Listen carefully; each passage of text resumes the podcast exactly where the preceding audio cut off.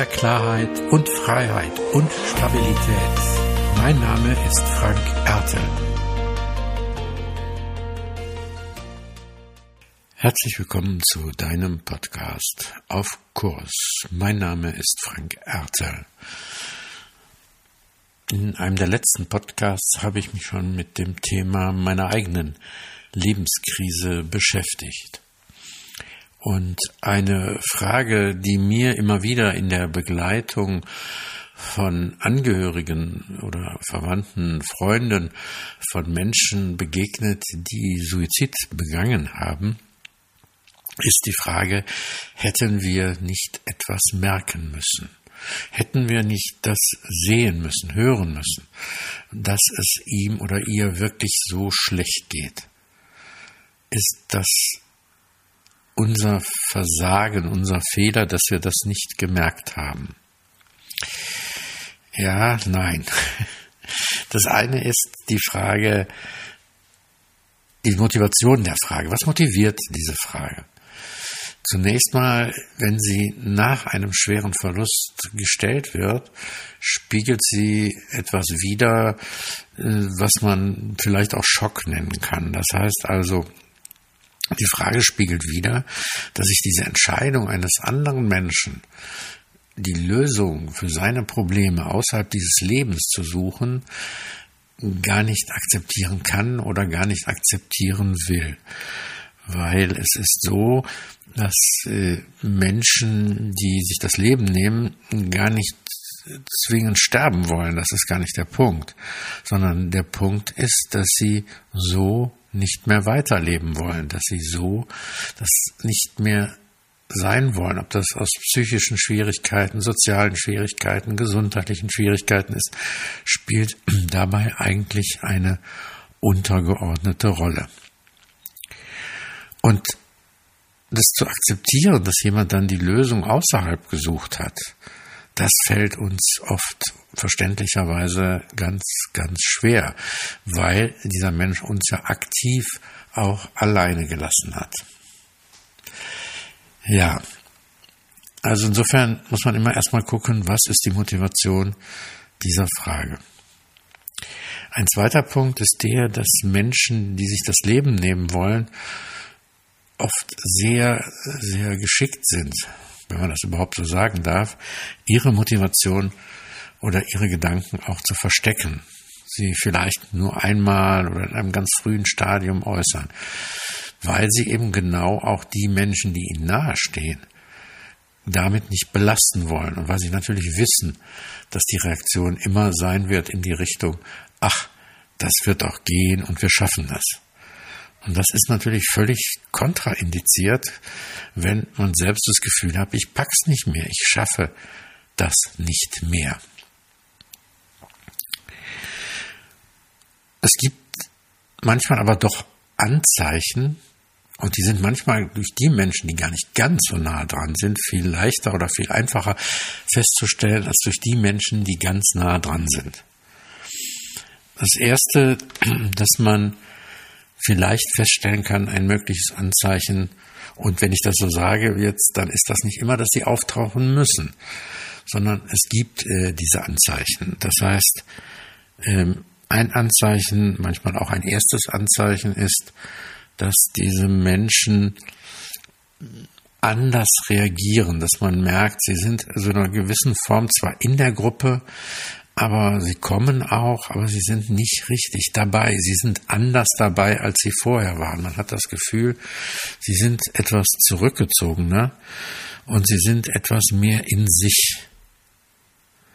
Das wäre so ein Punkt, den man vielleicht in der Veränderung im Gegensatz sehr gut oder überhaupt beobachten kann, wo man sagt, das war vor einiger Zeit völlig anders, der war locker, leicht drauf und jetzt ist es so schwer geworden. Das kann so ein Punkt sein, wo insbesondere Einsamkeit sich in diesen Menschen ja so eingeschlichen hat. Einsamkeit, Definition, ist eine gefühlte soziale Isolation. Und dieses Gefühl kommt auch, wenn die sozialen Verhältnisse sich gar nicht verändert haben, wenn die also gleich geblieben sind. dann kommt da auch Einsamkeitsgefühle auf und man verhält sich in der Gruppe anders. Vielleicht etwas ruhiger, etwas abwesender, etwas beobachtender. Jetzt bitte ich natürlich da auch um Vorsicht. Jeder, der mal eine Phase hat, in der er etwas zurückhaltender oder abwesender ist, ähm, ist nicht gleich gefährdet oder in einer Krise. Aber es ist ein Zeichen und äh, eine Möglichkeit. Das zweite Indiz will ich vielleicht mal nennen, was da vielleicht sein könnte, was man beobachten kann, ist, dass jemand seine Worte wechselt, dass er anders spricht, weil wir nehmen die Welt natürlich nach unserer eigenen Befindlichkeit wahr. Und wenn dann ständig so Verbitterungssätze kommen, also dass es keinen Sinn hat oder dass es alles schwer ist oder dass äh, diese Welt eh verloren ist und also Sätze, die so eine Verbitterung gegenüber dieser Welt ausdrücken, dann ist das natürlich auch ein Anzeichen dafür, dass äh, jemand die Welt verändert wahrnimmt. Also nicht die Welt hat sich verändert, sondern die Wahrnehmung hat sich verändert. Und wenn man so das Gefühl hat, da steckt so eine Hoffnungslosigkeit drin, eine Verbitterung. Also die Sätze haben alle, wenn man mal genau äh, die Sätze verkostet, oder nicht alle, aber viele, haben so einen bitteren Beigeschmack. Ach, dass wir hier noch was tun, dass wir das noch machen, ist doch eh für einen Arsch, kann man fast sagen. Ja, das ist, äh, was soll das noch? Äh, der, der, Chef entscheidet ja eh alles, wie er will und äh, keine Ahnung und ist doch sinn, sinnfrei, hier überhaupt noch aktiv zu werden. Auch das kann für sich genommen ein ganz anderes Anzeichen sein. Es kann aber auch genau dieses Zeichen sein, dieser Ausdruck von Bitterkeit äh, auf diese Welt. Weil Bitterkeit richtet sich immer auf die Welt oder gegen diese Welt. Eine weitere Phase oder ein weiteres Zeichen kann dann sein, wenn der andere auf die eine oder andere Art verstummt. Wenn er zum Beispiel da, wo er früher aktiv war, nicht mehr aktiv ist. Wenn er oder sie da, wo sie früher mitgeredet hat, nicht mehr mitredet. Wenn er oder sie gar nicht mehr über sich oder von sich redet. Also das heißt, äh, die Gedanken ähm, sind in sich sozusagen gefangen und Menschen erleben sich als ja, wie in einer Blase, wie in einer großen Verletzlichkeit und entwickeln eine Scham. Menschen mit suizidalen Gedanken entwickeln ganz oft auch eine Scham über ihre Suizidalität, dass sie solche Gedanken haben. Das geht doch nicht, das kann man nicht. Das heißt, sie gehen in so eine, eine Art Selbstverurteilung hinein. Und meine Erfahrung in vielen oder ganzer Menge Suizidgesprächen ist, dass die Überwindung der Scham häufig das im Krisengespräch lösendste Element ist, weil die Scham einfach eine ganz, ganz große Rolle spielt. Weil an der Scham macht sich auch die Angst vor dem Leben oder vor den, davor nichts an Lösung im Leben parat zu haben, die macht sich äh, dann breit.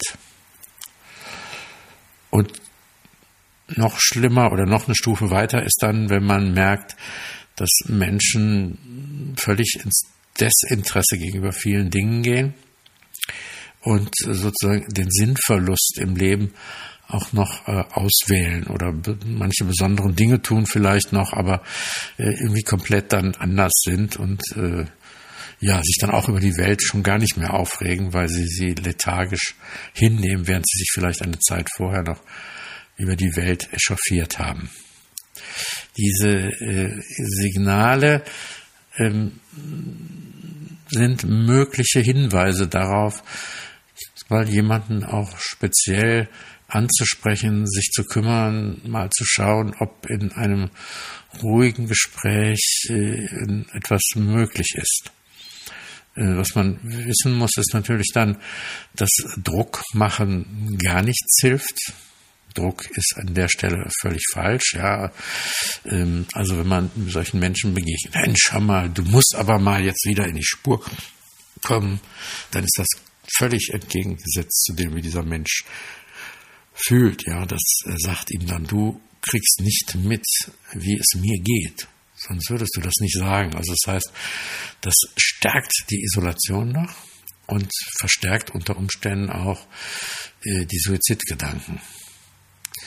Es geht mehr um Zuhören und es geht mehr darum, auch jede Beschämung und ein solcher Satz, jetzt musst du aber mal wieder und lass uns mal, also diese Imperative in den Aufforderungen helfen solchen Menschen ja überhaupt nicht weiter, weil sie genau dieses nicht erfüllen können, weil sie diese Gefühle nicht haben, weil sie an der Stelle einfach auch nicht äh, handlungsfähig sind, weil dann würden sie wahrscheinlich anders handeln und es wird wieder anders gehen. Sie hätten einen anderen Eindruck von sich, einen anderen Ausdruck von sich und wieder, wieder einen neuen Eindruck.